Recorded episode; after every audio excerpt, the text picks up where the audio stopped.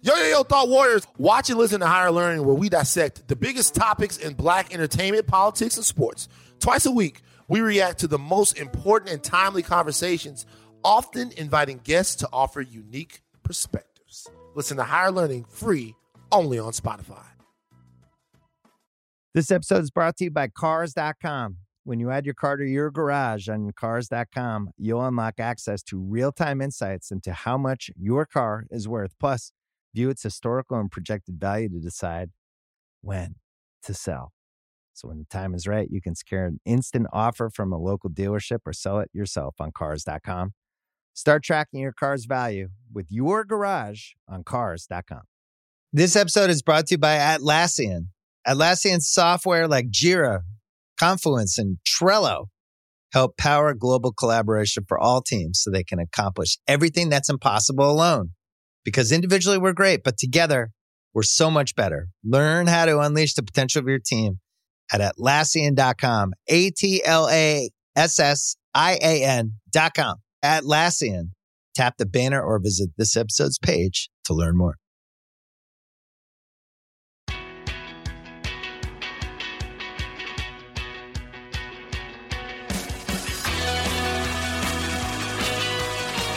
All right, I'm with Freddie Gibbs. We're in Shangri La in Malibu on a Monday, President's Day weekend.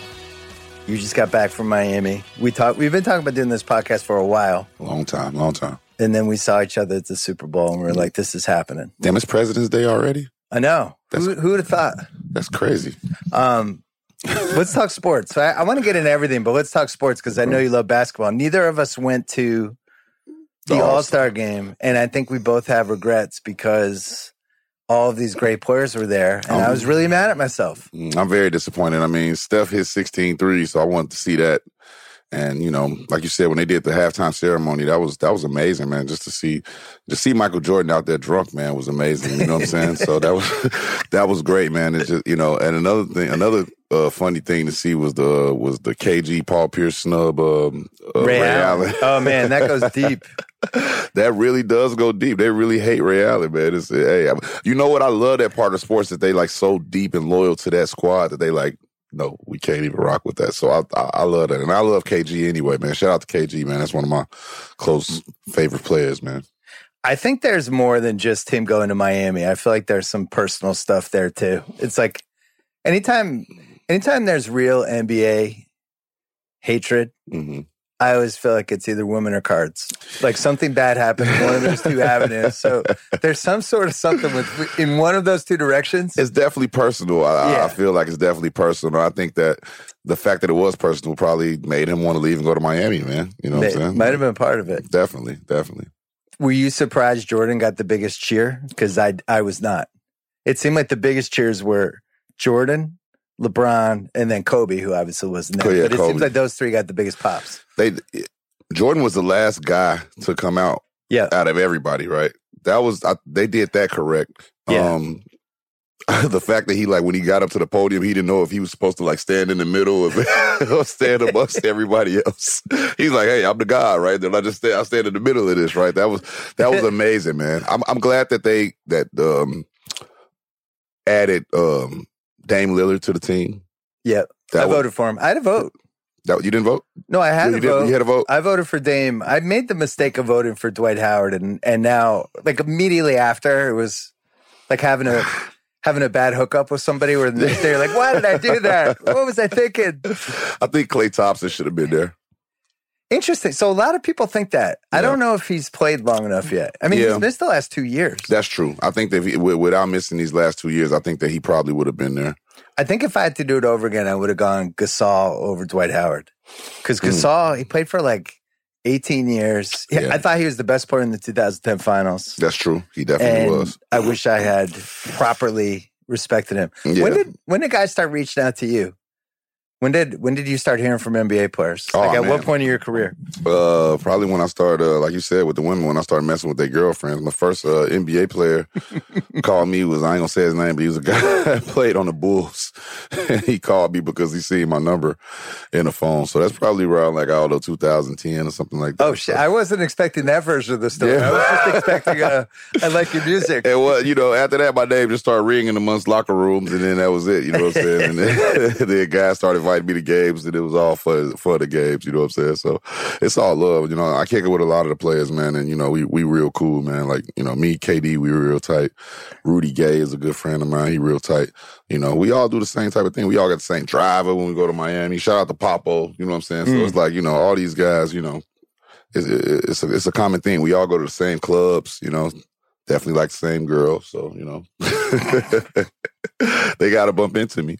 Well, it's also it seems a lot of the time your your neck of the woods thinks you could do the other person's job, and they think they could do your job. So it's it's got that piece too, where it's like, oh no, in another lifetime, I could have done that. Nah, you know what? I don't. I think I'm decent at basketball for like guys like you know my age and you know like you know pickup guys. I don't like when it comes to like playing like those guys that play basketball as a skill every day.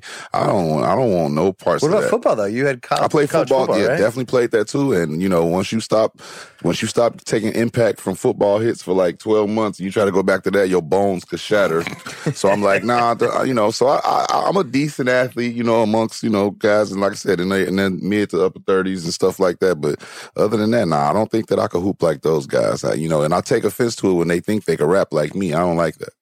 Well, a lot, a lot of them have like the nice equipment at their house. All They, a lot of them got a lot of it, man. And I'll be hearing them rap. I'll be like, man, just hoop, man. Come on, man. You got it, man. Just hoop, man. You in the league, dog. Why you want to? Why you want to be a rapper, man? I'll just be like, oh, okay, man. Well, everyone wants to do something that they can't do, even if they're great at the thing they're doing. Yeah, I mean that's true. I mean, you know, we all got to evolve ourselves at a certain point, but I don't think basketball player to rapper. I don't think that usually is one that uh has a nice landing.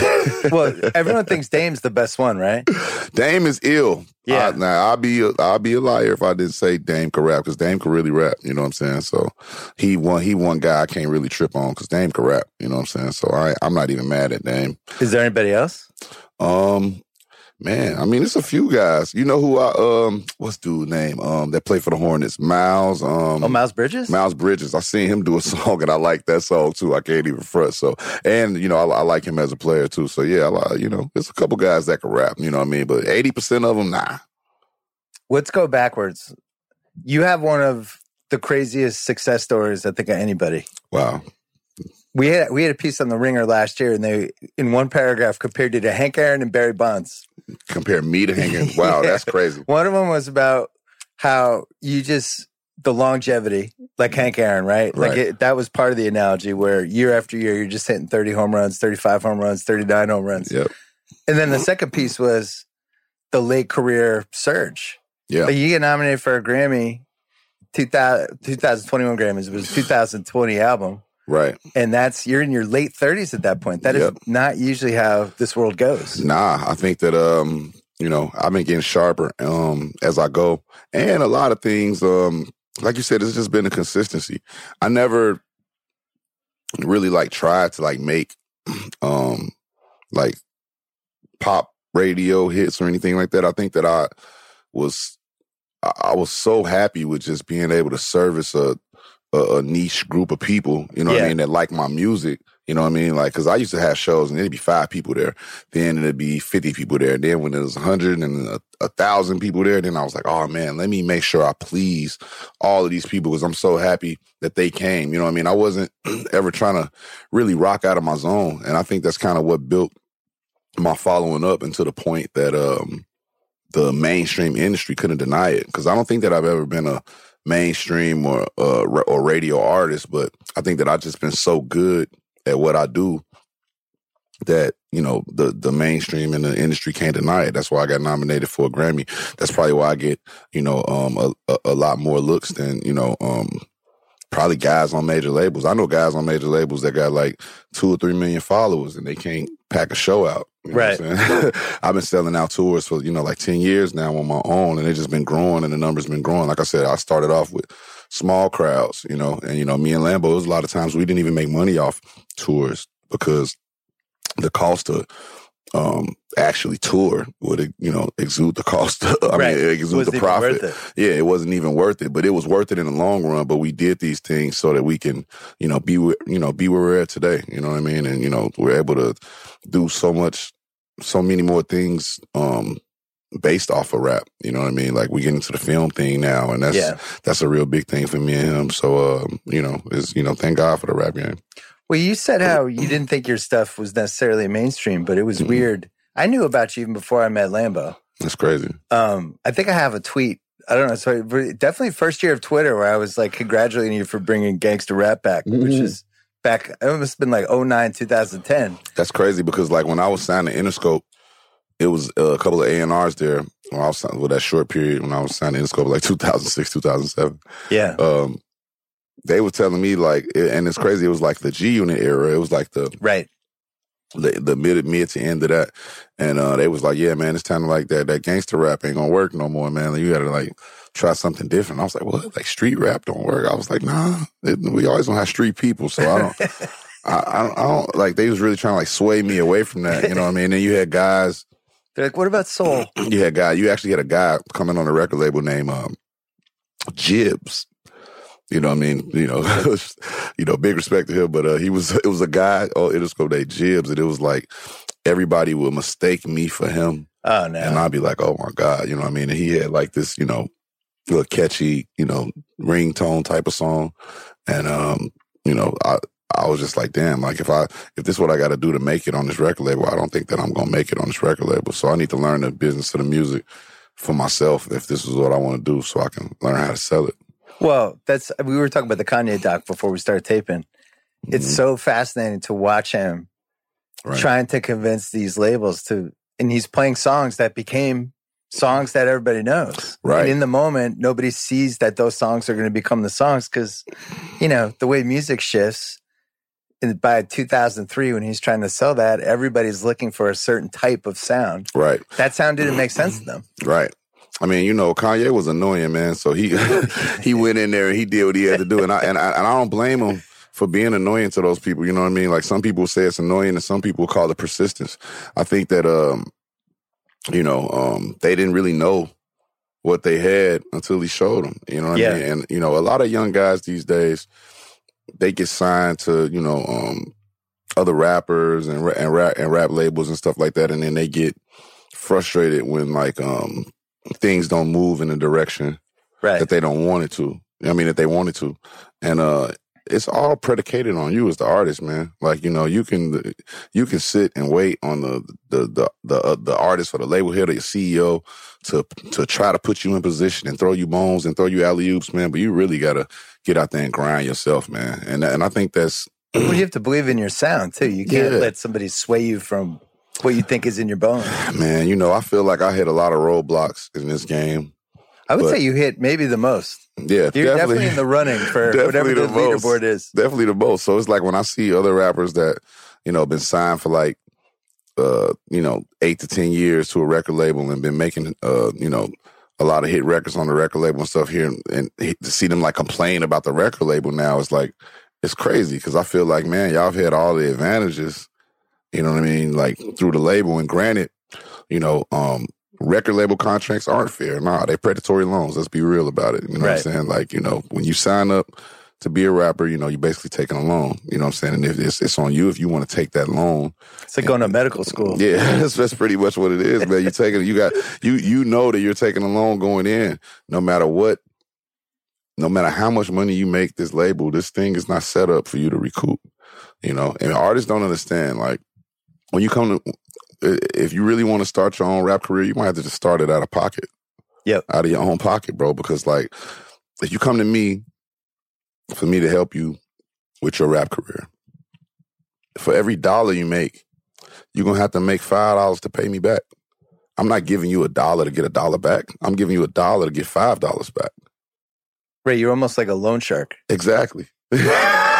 That's the rap game in a nutshell. Yeah. I'm not giving you a fuck. I mean, I'm not giving you a dollar to get By a the way, dollar you can swear on this. Okay, okay, Yeah, cool. yeah. I'm, not- I'm not giving you a dollar to get a, to make a dollar back.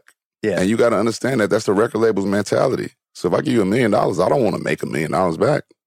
Well, Suge, Suge took that to a whole other level. as as he should have.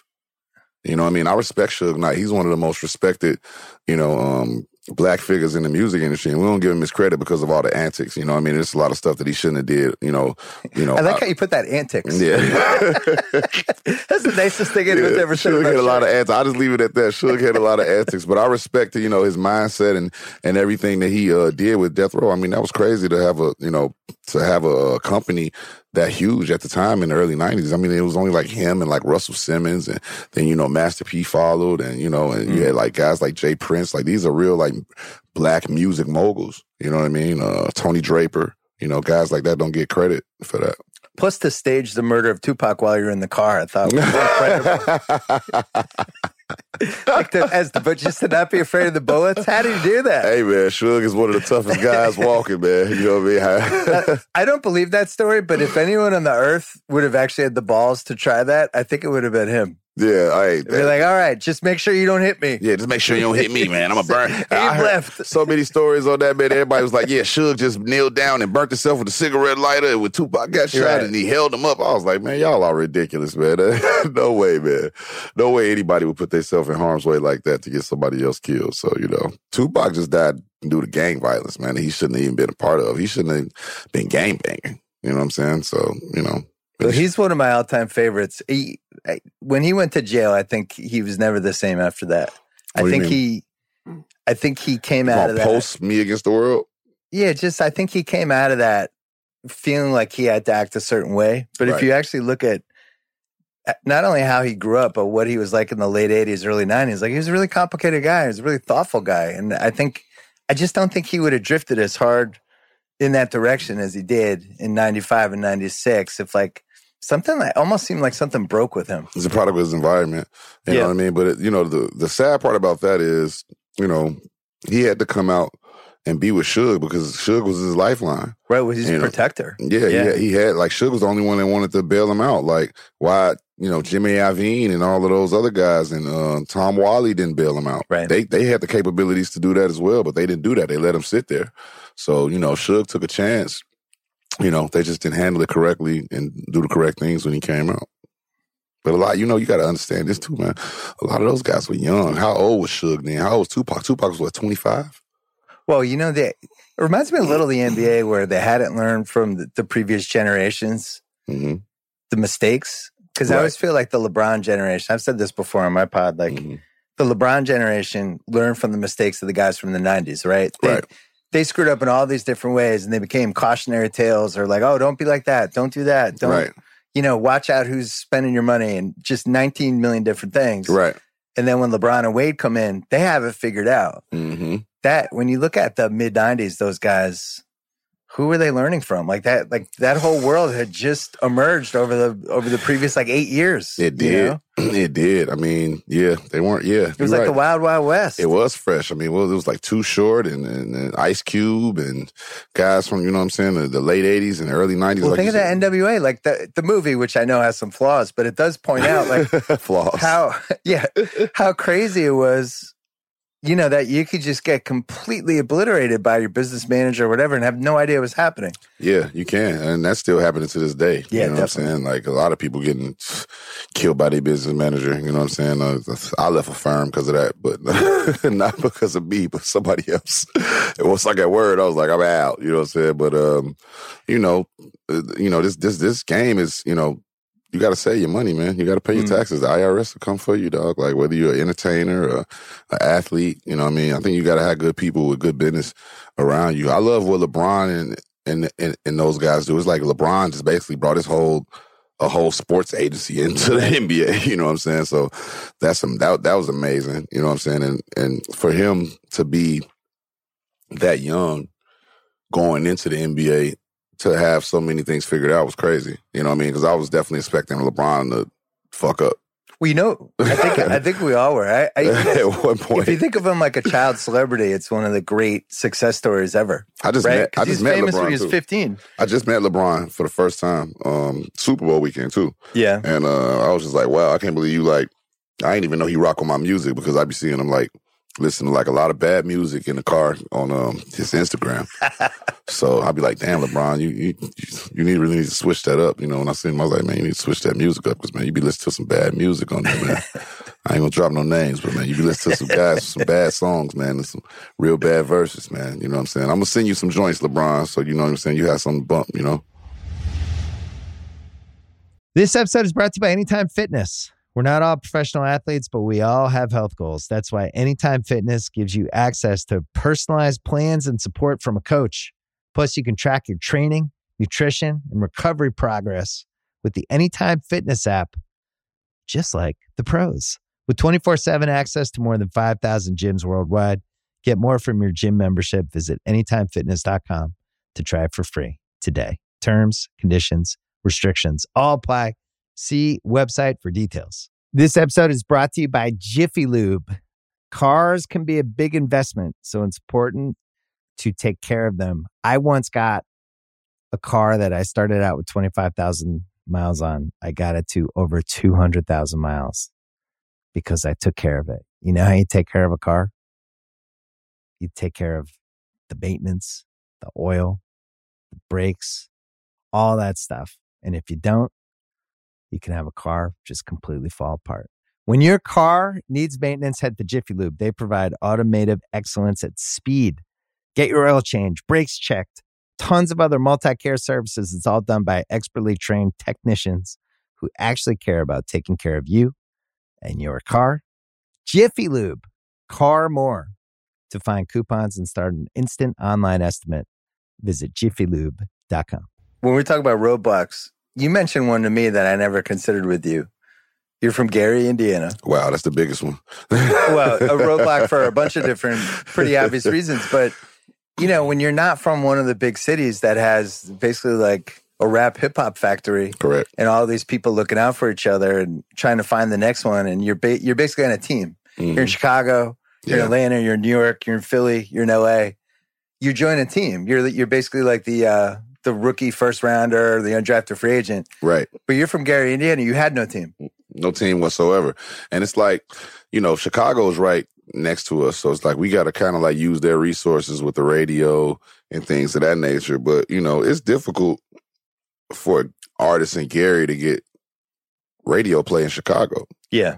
You know, that's just the honest to God truth. And also, like, how are you going to find a mentor? Yeah, I mean, like, I mean, no disrespect, you know, and shout out to all my people from Chicago, but you know, a lot of those guys, they wasn't trying to play no Gary motherfucker on the right. radio. They was just like, yo, we got enough guys over here that we trying to get put on. You know what I'm saying? Like, you know, y'all Indiana motherfuckers can wait. You know what I'm saying? We whatever. You know what I'm saying? You better go to Indianapolis or something like that. Right. That was kind of the attitude toward us. I feel like. You know what I mean? And that shit probably carried on from the days of the Jacksons. Think about Michael Jackson to Joe Jackson in Gary, Indiana, in the in the sixties, seventies. You know what I'm saying? Like, think about how many Chicago artists and guys like that were trying to like get in the same position they were in, and they right. they made it coming out of Gary. You know what I'm saying? So I mean, like you know, and like I said, that Chicago is a big metropolis, and we and you know, you would think Mike and them were right there, you know, in that world, but they weren't. They weren't. You know, they took it from Gary to Hitsville to Los Angeles. You know what I'm saying? So, yeah, know. people almost think more of them as like Motown. Yeah, but it, it, it was but a different. The, I don't even think most people know the Gary, Indiana part. Oh yeah, man. They Michael Jackson was uh, whooping my dad ass in talent shows their whole life. You know what I'm saying? My dad was a singer. you know, him and Mike the same age, so you know what I mean. They'd be going against. Yeah, Mike's winning. Yeah, Mike's oh, Mike smoked my dad. I, I love you, dad, but Mike fuck you up every time, man. No way. No way you mess with Mike. My pops could sing, but he couldn't dance like Mike. That's how Mike could beat him in all talent shows. Yeah, I think it's weird because Mike's legacy is so complicated now. I'm calling uh, him Mike like I'm his friend. I, um, I love Mike. You know, Mike's still around somewhere. You know. No, I get it. The uh, but he really probably was like one of the most four or five talented people ever, ever in culture or sports. Yeah, in, in, in anything. I think in sports too. I think Mike could. Really, I think Mike had a jump shot, man. On the low. I think man. I think you could have posted him up. Mike would have trouble if you took him down low. He weighed 111 pounds. He did weigh like 111 pounds, but he was very, very light on his feet. Mike was probably quick, man. I mean, you know, he's one of the best dancers of all time. You know who played basketball real good that moved like Michael Jackson? Chris Brown. You know, I heard that. I heard he used Chris to Brown. dominate like these celebrity runs in LA. Yeah, he, he, yeah, yeah, yeah. He, he the best celebrity basketball player for sure. Chris Brown for sure. He's first. Kevin Hart's last. Kevin Hart's definitely last. Snoop is good too, and, and Snoop is older, but he's still good. I coached Snoop at a celebrity All Star game in 2014. Snoop still got. he was kind of like, kind of a banger, yeah. like sneaky, just offensive rebounder and could Yeah. hit like 15 footers. I liked him. yeah, that's what he does. Yeah, nice game. That's his game. Also, he was absolutely faded headed into the game, Oh, yeah. which I really respected. I thought in the locker room before the game, I'm like, oh, I guess Snoop's not going to play. Nope, he played like half the game. He was into it. I didn't know how many people like drink alcohol before football games until I went to college. That's the thing. Yeah, we should talk about that. So you play I played at Ball State for a year. Um, scholarship. You you got booted. Nah, I just got on. I just got. I just got on when I got to to the school, and I got booted because I wasn't going to class, and it was just like, ah, man. But I had so many guys like from my graduating class in high school that to go there. Um, like my homeboy Alger, my my, my homeboy Anthony. I went because they went because I felt comfortable. And um, when I got there, it was just I don't know. Everything just was too easy. Being a NCAA athlete, when everybody like you know, just kissing your ass. is like, you know, I felt like I didn't have to go to class. I felt like I didn't have to do nothing. So, you know, I kind of messed that up. But um, Were you a receiver? I, I played receiver going in, and then um, by the spring season, going into the next season, um, I was playing uh, safety. And I started the spring game. That's how I was like, oh, yeah, my football career about to blossom. Oh And my I- God. Yeah, and I was like, all right, I'm about to be in this. I'm about to be doing this. All right, this is it. This is it. I ain't got to worry about nothing else. It was just like, ah, nah, Is music is music happening at all at this point or not? not at all. Hmm. Not at all. I was like 19 years old. I wasn't really even thinking about rap until then I you went to the army for a little bit, right? Yeah, I went to the army. I went to the army for this uh, a stupid program called pretrial diversion because I was like stealing stuff, and I went to jail, and they put me in this um, pretrial diversion thing, and I was just like, "Why y'all? What, what is this?" And it was like, "That's why I go to the army and do basic training. And I don't got to go to jail." And it's like, "Yeah." I was like, I didn't even know a program such as that existed, but um, I did that, and um, you know, army life wasn't really for me. I wasn't about to like do That sounds like the first half of a good movie, yeah, except for the part that you ended up not making and leaving. But right. Was there's just- a different movie where the second half of that, all of a sudden you make it and Yeah. you're sent off to Like, do something good. Army life was definitely. You know what? I will say this about the army. Um, I feel like a lot of kids need it, like to go to need to go through basic training. Mm. I think that it should be. I ain't gonna say a requirement. You know what I mean? Like you know, um, Israel or nothing like that. Because I think they make them go to the army off top. Right. You know what I'm saying? I think that's kind of cool though. Because I uh.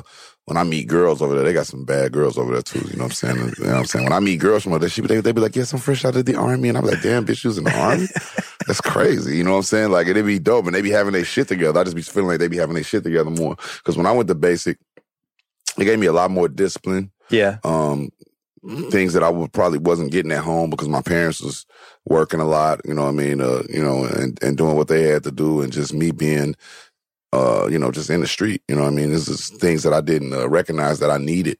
And, um, you know, I ain't telling y'all to go be all you could be. I'm just telling you what this I got you. You need a little discipline. yeah, this this thing been a, that that nine weeks of basic training really uh you know benefited me a lot as a man. I could say that, but um. So is know, that story true? You're working at the mall Yeah, definitely. and who's the guy that you meet? Uh, uh, uh which one? You meet a musician at the mall, right? Does somebody help you at the mall? The Who? Gary Mall? Gary Mall. See, this is why I don't trust the internet. Somebody. You're working at the Gary Mall, right? Uh huh. Oh, oh no no no no no no no! It That's wasn't. not A, true. it wasn't a musician that I made, and um, I was working at Payless in the village in Gary. That's the crazy part. And uh, my At uncle, Payless? Payless shoes. That's crazy, right? My mom made me work there because my uncle worked there. It was either like work at Payless or get out. And I was like, damn, it's whack.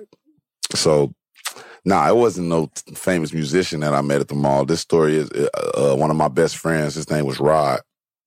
So he was, um, so he was making like, really the, the motherfucker was my barber. You know what I'm saying? He was the motherfucker that had the five dollar haircut. Shout out my boy Rod. You know what I'm Yeah. saying? We used to go to his basement and get our haircut. So, um, one day he started like, you know, he was making a lot of, he was making money, you know, doing whatever he was doing in the street and cutting hair and stuff. And then he just decided to like start making music. And I was like, one day he came in the village and was like, yo, check out one of my CDs. I was like, man, I'm broke as fuck. You see me working here? I ain't got no money for no CD. so then I get the CD and I'm like, hold on, this this really your CD? I thought he was like selling some other kind of CD. Yeah. I was like, that's yours. And he was like, yeah, support it, man. I was like, I looked at the back of it, it had a barcode on it and all of that shit. And I was like, damn, you really like have a, a album. I was, how did you do this? And he was like, well, I just recorded it at uh, Finger Roll Studio, and I went and got it mixed in Chicago, and then I went to this place called Disc Makers, and they made the CD. I was like, what? Once I learned that whole process, I was like, oh yeah, if you could do this, I want to get involved. Now I didn't know how I wanted to get involved. I was just like, I want to get involved. However, So you didn't even know what your sound was, anything at that point. I didn't even know right then and there if I could rap at all. I just saw my friend making something that I feel could turn a profit. And I was like, all right, let me try to do something. I maybe wanted to come in and be like Suge Knight. I wanted to get like an artist or something. I hmm. said, I told myself, I was like, all right, maybe I'll be his DJ or something like that. And then, you know, I found out I could rap better than him. And I was like, I'm just going to be a rapper. you know what I'm saying? You know what though? Sometimes, sometimes that's the best way to be good at something if you have this bizarre path to it, where all of a sudden it's happening and you're not like you're not doing the traditional way, the way everybody else did. There's Nah, some but I- basketball player examples like this too. Yeah, definitely. It's like you got to gauge your skill. Like I, I, you know, he, you know, that was my friend, one of my best friends. So I, I, everything that I did, I was running to him like, "Yo, you think this is cool? You think it's cool?" He was like, "Yeah, I guess." Like he, he wasn't even really passionate about being a rapper like that. Mm. He just knew that what to do. You know what I'm saying? And he was like, he showed me what to do. And then I was like, once he saw how passionate I was about it, he was like, "Whoa, shit, you should really, really run with it." It's like Embiid played volleyball until he was 15. I heard that volleyball and soccer or something like that. yeah. Like, what no, the- Keem played soccer and that there's all these different cases of these late bloomers. Anthony Edwards was a football player. I mean, did they what part of Africa is Embiid from? That's probably the only sport I think Cameroon. in his school, probably. Yeah. Like no no disrespect or nothing like that, but they probably didn't even have like basketball goals. Right. They probably only had volleyball and soccer. Anthony Edwards, I think was I think he was the best football player in Georgia and was kind of moonlighting as a basketball player. And then they're like, you should play basketball. Yeah, he looked like a football player though. He Yeah. plays like a football player though. I like the way I love his game. You know? I like how he carries himself as this guy who's just like, I'm the best athlete. I don't care who else is out here. yeah, definitely, definitely. Once his jump shot get all the way there, it's Yeah. a wrap. You know what I'm saying? Like I like him and Ja Morant, like what they bring to the game. Like Good personalities too. I like both. Those guys are good interviews. Yeah. Edwards is funny. Like there's funny behind the scenes clips with him already. definitely funny. I man. like him. Josh funny too. I like him, man. Yeah, I like both those guys. Yeah. So you're doing mixtapes the whole second half of the 2000s. Yeah, pretty much. You know Because I'm what's interesting, I mean, one of the many interesting things about you is like music's changing in the late 2000s. Right, Right. definitely. Yeah, It's, like, Tumblr rap and all this weird shit, and SoundCloud's coming, Right. and all of a sudden you can bypass the middleman if you have good stuff. Yeah, even before that, like you had to like, because like people like say like Spotify, Apple Music, and the Tidal and stuff like that, but people don't understand like the iTunes era.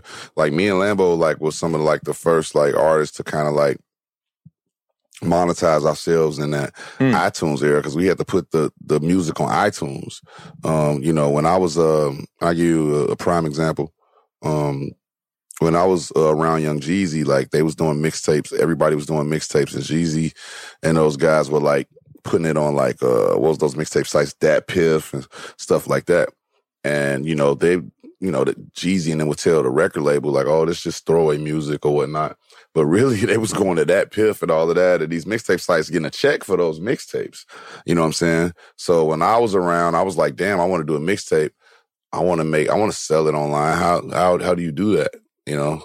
And then, but I wasn't willing to like give it up to like a, a mixtape site for some upfront money or something like that, so they can own all the rights It's to funny it. that you saw all that. Yeah, yeah. Well, Well, Lambo helped. yeah, me see all Lambo, that, yeah. You know what I'm saying? So you know, we, you know, so I, I- you know, when we step back and look at that, it was just like, yo, man, I, don't, I, don't, I think that we should just go, you know, um, direct to consumer with this. So we just figured out distribution and how we could uh put it on. Uh, I, iTunes at the time, and then the rest is history. Then when streaming came into play, You we, ready? We were we were, we were already you were like ready. three, four years ahead of everybody. yeah, we were already ready. So is it better or worse for you that the Interscope thing fell through in 06? Way better. Yeah. Way better. Cause you, you, you, you know, I look at guys' careers from that era. Um, a lot of them not here no more. You know what I mean? Like something could have popped off big for me in 2008 and 2022, I could be nowhere to be found. Right. So, you know, um, I think that, uh, all of that was just, that was rap school for me. You know, that was teaching me, you know, um, if I really wanted to do this, I had to really, you know, um, I couldn't just mail it in. I had to really like get up and really be great at this for real. You know what I'm saying? And I, I seen laziness kill a lot of careers. Hmm. You know, But you were Young Jeezy's label for how many years? uh, probably like a year and a half, almost two years. Yeah. You know, but that was that was another like rap school type of thing. You know, the good good thing about that situation is I wasn't like locked into anything. You Yeah. know, um, you know, we were really more so like you know on some homie stuff. You know what I mean? We was just homies that did songs. You know what I mean? Um, But you had your sound by then. yeah, I had my sound by Yeah. then. You know, I, that was after I had already made it on the freshman double XL cover on my own and all of that stuff. So it was just like, you know, I was in, in, in a position and getting my sound. But I think that being around uh, Jeezy helped me evolve my sound, though. You know what I mean? Because I was learning um, things, uh, uh, uh, melodic things uh, that that he was doing on records that I feel like can help you know, uh, add to my style and things Right. of that nature. You know, it was like just pauses on the beat, letting the beat breathe. Like I said, the the melodies, the hooks.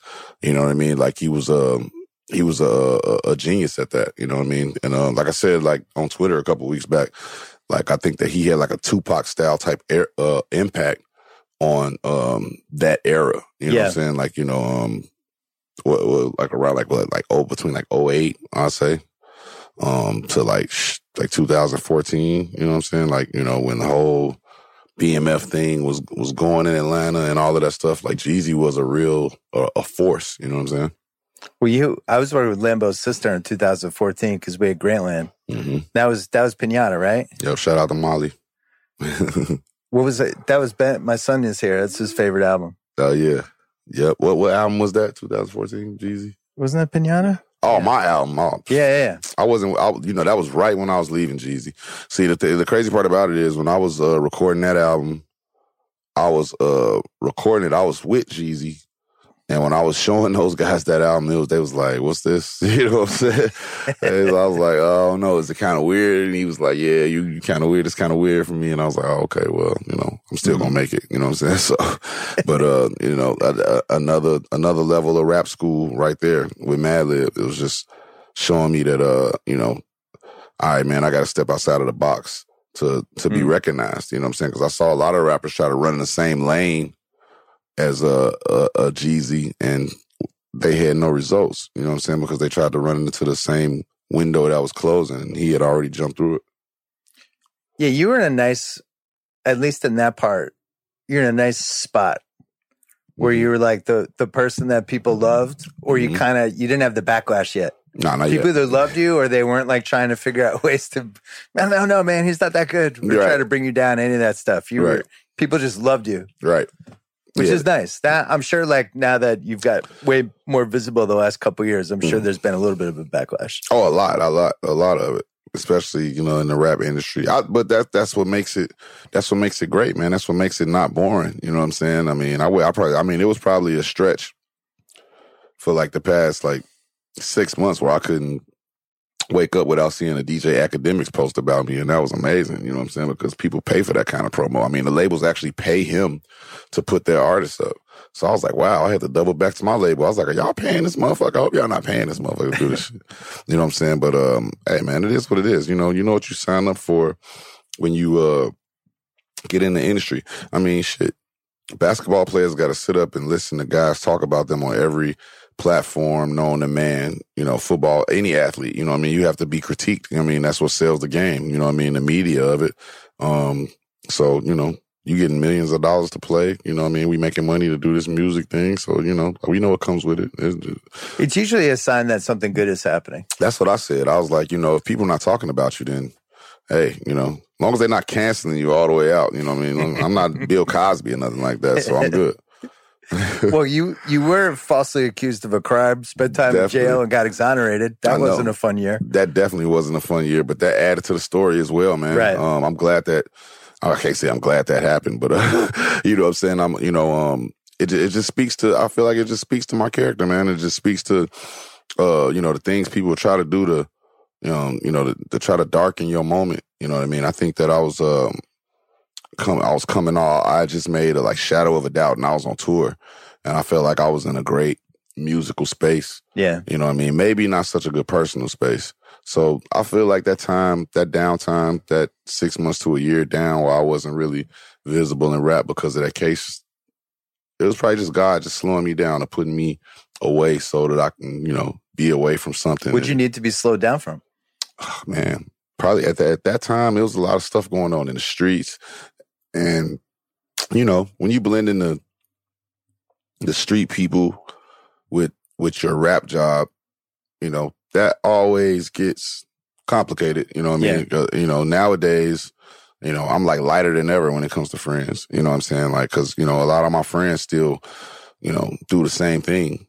And uh, I'm just like, man, I, you know, at this point in my career, in my life, man, I got three kids now. It's just like, man, I don't even like have those type of guys around me anymore because it's just like we almost got murdered. What year was that? Yeah, uh, a couple of times, man. It's crazy how dangerous rap is, man. I will say that. I feel like if yeah, I, everybody thinks it's getting less dangerous. It's not. I'm I feel not positive. That was 2014, I think. Yeah. yeah, around that time in, in, in Brooklyn after a show. But um, you know, it's been other like shootings after shows you know what I mean? That I, that I've dealt with. Like I had a, a a, shooting after a show one time in, in, in Toronto where this guy like just straight tried to shoot me in the head, and I was just like, wow. You know what I mean? Mm. And then like his gun went off, and then like he was so surprised that he shot the gun and he ran off. And I chased him, but you know I couldn't chase. He was fast as fuck. I couldn't catch him. But uh, you know what I'm saying. And I was it uh, you know, it, it's just like I feel like if I was a a country singer or, or, or something else other than like a, a hip hop artist, I don't feel like all of this like violence and um, things like that would be geared toward me, man. Because you know, I feel like this is the only industry. Like, show me how many country music casualties we got this year or last year. It's probably like five rap deaths last year alone. I'd like to walk through your country music career and really try to figure out what that would have looked like. I'd be living From in Indiana. It's I'd be living you'd in be Fred Nashville. Gibbs. You'd be Fred Gibbs. I'd be Fred You would be Gibbs, Freddie. straight out of Gary, Indiana, down down here in Nashville. I Hello, shout out to Nashville. I love Nashville. That is a beautiful city. Man. Oh my God. I love That's Nashville. one place my daughter wants to go to college. That place is great. That's some uh, Nashville's amazing. It's like I, I walk that strip and it's like a bar. yeah. On, on every corner, everybody's performing, and like you could walk to the Titan Stadium. Everything. Oh, it- yeah. it, was beautiful. I love. There's some cities, up and coming cities, that have just figured it out. yeah. And you they- go there and like, oh, you guys have figured it out. Yeah, they figured out the whole stadium Yeah, situation and the whole party situation. Cincinnati as well. I love Cincinnati, interesting. Cincinnati's amazing. I love Cincinnati. Um, the it's like what three uh the the the the, the uh, Bengal Stadium, the Red Stadium, and like the the Bearcat Stadium. It's like all like in one. Like and the little- Joe Burrow statue. Yeah, oh, They got to build that yeah, this summer. They definitely got to build that. They're gonna build that. I think Joe Burrow will go back to another Super Bowl. I think that's a safe bet unless his offensive line gets him killed over the Yeah, next two, I three think- years. They're going to get some blockers. Yeah, I think they're gonna ramp that up though this year though. I think they'll be back. You'll see them again because they got a good, pretty good defense and good secondary as well. So I think they'll be back. I don't know if they'll be back. They don't know if they're gonna repeat, but they'll be back. So, what led to the 2020 album that got you nominated for a Grammy? Hmm. Because that would you say that was your peak, or is it just like because you get nominated for a Grammy, people thinks it's your think it's your peak, but it Um, might not be musically. I think it's only your peak if you win. You know what I mean? I didn't win, so um, I think I'm gonna keep going back. You know what I mean? I don't even know if I want to win uh, uh, when if I get What was your nominated reaction? again. Did Oh, pretend to be excited for who was it? Nas beat you? oh yeah, when Nas uh, beat me. Oh, Nas know Nas know that I had the best album that year, so it's all good. You know what I'm saying? So I, I'm glad that he won the Grammy. He definitely deserved a Grammy. Yeah, you know, for for his illustrious career. You know what I'm saying? But we know who had the best album that year. So I'm not concerned with um winning it. You know what I mean? If I win it, that'd be amazing. You know what I'm saying? Like if I win a Grammy for if I get album of the year for the Grammy, I might not make another album no more. I might be like, all right, I'm kind of done with this. Just hang out. yeah, I think I'm just go hang out and walk around LA with my Grammy. But um, you know, I don't like I said, I'm not tripping on not winning it. The fact that I'm getting celebrated and nominated and I recognized. think that was good for you. Yeah, definitely. There is there is some level of validation. I think the Grammys are broken in a hundred different ways, right, definitely. especially with when you start talking about rap and hip hop and categories like that. But right. It's there's a there's a validation to It's it. that- definitely a certain validation to it. You know what I'm saying? It's and, and, and you know, and it was a career milestone for you know for myself and Lambo and uh and Alchemist. So I wasn't um I wasn't mad at that at all. And and we did it doing something that me and Alchemist been wanting to do for a long time anyway. I feel Yeah. like we the the fact that what makes ours our uh, Grammy nomination so special is we did it our way. You know, Yeah. I feel like we didn't conform to anything. Like I didn't even tell. It, I don't even think it was any like hooks or singers, or anything on Alfredo. So it was just like everything. I, it was just me, just raw rapping. You know what I mean? And showing the world that I'm one of the best rappers. And now, now they, you know, got to recognize that. What's your song on that album, Ben? 1985 in Sungraph Lab. Oh yeah, that's 85. Yeah, that's the one, man. That's the one. I love that. We was watching uh uh, uh um The Last Dance and that inspired that. And, you know what I'm saying? So uh, we watched the whole I'm about to watch The Last Dance again, you know, um just to finish out this Triple S album.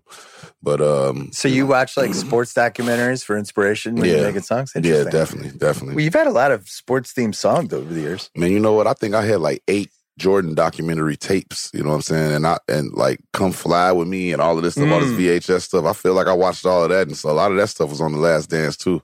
So you know, I love sports docs. You know, I'm a, I'm big on. I, I got to see Thirty for Thirty. You know, what I mean, I just seen that they're about to do one on American Gladiators. I got to check that out. Mm. That's gonna be crazy. I we have some good stuff in the works that you'll be excited about. I'll tell you. Oh, I'll yeah. tell you later. I'm with that. I'm yeah, with we're that. still, we're still working on our stuff. Yeah. So what's next for you? Uh film man like really um diving into this uh this film career um So I- who are your role models? You, you're thinking my role models in for in- for the crossover. for the crossover i definitely say uh ice cube uh common um uh who else as well queen latifah you know i don't think she gets enough credit as being one of the best rappers and one of the best actors and you know ever to you know cross over in acting She's good in Juice. We just did Juice on the rewatchable for like ten minutes. ll cool j as well Yeah, You know what I mean? Like, you know, I made some jokes about LL Cool J, but I love LL Cool J, and you know, uh, he's in the Rock and Roll Hall of Fame and a esteemed actor, man. So, you know, I study all those guys, and um, I'm um, definitely studying some Samuel L. Jackson and some Don Cheadle and some Mahershala Ali. You know what I mean? Like those guys that I look up to as well, and uh, in, in the acting game, and um, you know, I'm trying to just get there. You know, as an actor, the same way I got there as a rapper. You know, I know it's going to take hard work. It's not going. to um, so better as villain or hero, Hmm.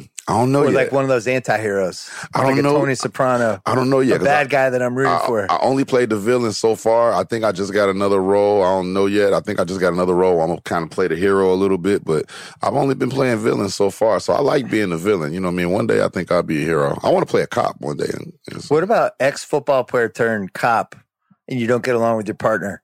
That'd be dope. I don't know if anyone's ever made. Oh no, wait, they make that movie all the time. right. But you got to do one buddy cop movie where you don't get along, but you have to. I definitely want have to I get definitely along. want to do a cop movie. That's definitely my dream. I want to do a cop movie with Samuel L. Jackson or something like that. Oh my god, I Sam Jackson's career. First of all, I can't believe like two of the biggest sponsors we have in the world right now are him and Snoop Dogg. Oh, right. Like that's for crazy. products, Right. That's crazy. It's like Capital like One. A plus list sponsor people. Definitely. Sam Jackson was like uh, you even in like the mid '90s, you never would have guessed that. Oh my God, he played a crackhead at Jungle Fever. Right. I never thought that he would be the Capital One man. Even when when he was in Pulp Fiction, it was like really Sam Jackson, yeah, the guy from Jungle Fever. But no, because you know what Sam Jackson represents. He just like he that black guy that walk in the room that you don't want to fuck with. You know what I'm saying? So it's like he has a commanding voice. I feel like Samuel Jackson can make white people buy shit. So you know what I'm saying? And they be like, okay, I think I should buy that. You know what I'm saying? With Samuel L. Jackson. So it's just like, you know, he just has a commanding voice and just a presence about him. You know what I mean? Like, I mean, he's fucking Nick well, you know Fury. who's the coolest is his daughter Zoe. oh yeah? Oh yeah, you'd Mm. like her. She's a good one. Yeah, Sam's like secretly just family man guy. Mm. I went to his house once, and he had like one of the nicest houses probably in L.A. Oh, I'm, I'm And you sure. could see all the movie money that he made over the I'm, years. I'm pretty sure he does, man. I, um, but yeah, Sam's get doing good. Sam things turned out well for Sam. Well, if you could, if you could have at least fifty percent of that for movies, that would be a nice. Man, that would be It's a good audible for you. That's definitely hey, he's definitely my hero, man. So I definitely want to get exactly where he is, and uh, Michael K. Williams as well. That's another name that Mm. I, I forgot to mention. Rest in peace, Nice dude. Real ben, dude. any questions before we go? Actually, you got a question. Let's go. So you said you got inspiration off like sports docs, Yep. and on Pinata you made Lakers and Knicks. Which one do you like better? Wow. Which team do I like better? No, Which song you like better? Which oh, song do you Lakers like and better? Knicks. Oh, wow. Um, I like Knicks better. I li- I like that beat better, and I just like that song. You know what I'm saying? Like just the you know the vibe it was on. You know what I mean? I like that bounce a little bit more than the uh than the Lakers song. But uh, yeah, Knicks probably one of my favorite. I like songs. that Knicks song too, and I would go this far. One of the highlights of the 20th first century for the Knicks, just being in one of your songs. It's Right. like there's been a lot of other highlights. they made round man. two once. Oh man, come on, man. Oh man, the Knicks. Oh, I think God. you naming a song Knicks was like the third biggest 21st century highlight for the Knicks. I hope I hope I didn't curse the Knicks. So you root for the Pacers now? Or not really? You don't root No, for I, anybody? be- I root for the Bulls. I'm a Bulls fan. That hard. okay. hmm Even though you're from Indiana. Yeah, yeah. I'm, but, but you know what, man? I'm from Gary, so we all watch the Bulls. Like, we Oh, got it's one of Chicago those. Yeah, you're News. Yeah, Yeah, we got. Chicago radio, Chicago News. We didn't. I, I never seen a Pacers game on TV until the Bulls played them. I forgot to ask you this before we. And I hated Reggie Miller back in the day because he was so he was like the the, the nemesis when he did the push off on Right, right, Jordan. right. Oh, Oh, my yeah. god, I was so mad. totally pushed off. I was so hot. Um, you're kind of like an adopted LA guy now. I forgot to ask you. Yeah, I've been living in LA for a long time. You know what I'm saying? I feel like you should be able to. You know how like when uh like Hakeem played for America Mhm. when he was able to he, he applied for American citizenship. right. I feel like you should be able to do that with LA, so you I get into the whole man. world. I should, man. I feel like they, you know, LA kind of really have accepted me as like a, a West Coast kind of artist. Yeah, you kind of are West Coast. You Yeah. should, West Coast should be allowed to trade for you. Yeah, they should. West Coast. You know what? This is my hugest fan base out here. I, think- know, think and you've been out here for a long time. a I long feel like time. A long time. I don't know. man. You've been out here way longer than LeBron, I lived out here longer than Tupac. right? That's true. How long was Tupac, was here? Like Tupac five here years. Like five years, Yeah. man. You know what I'm saying? So yeah. How long you been here? Oh man, I've been here since uh 05.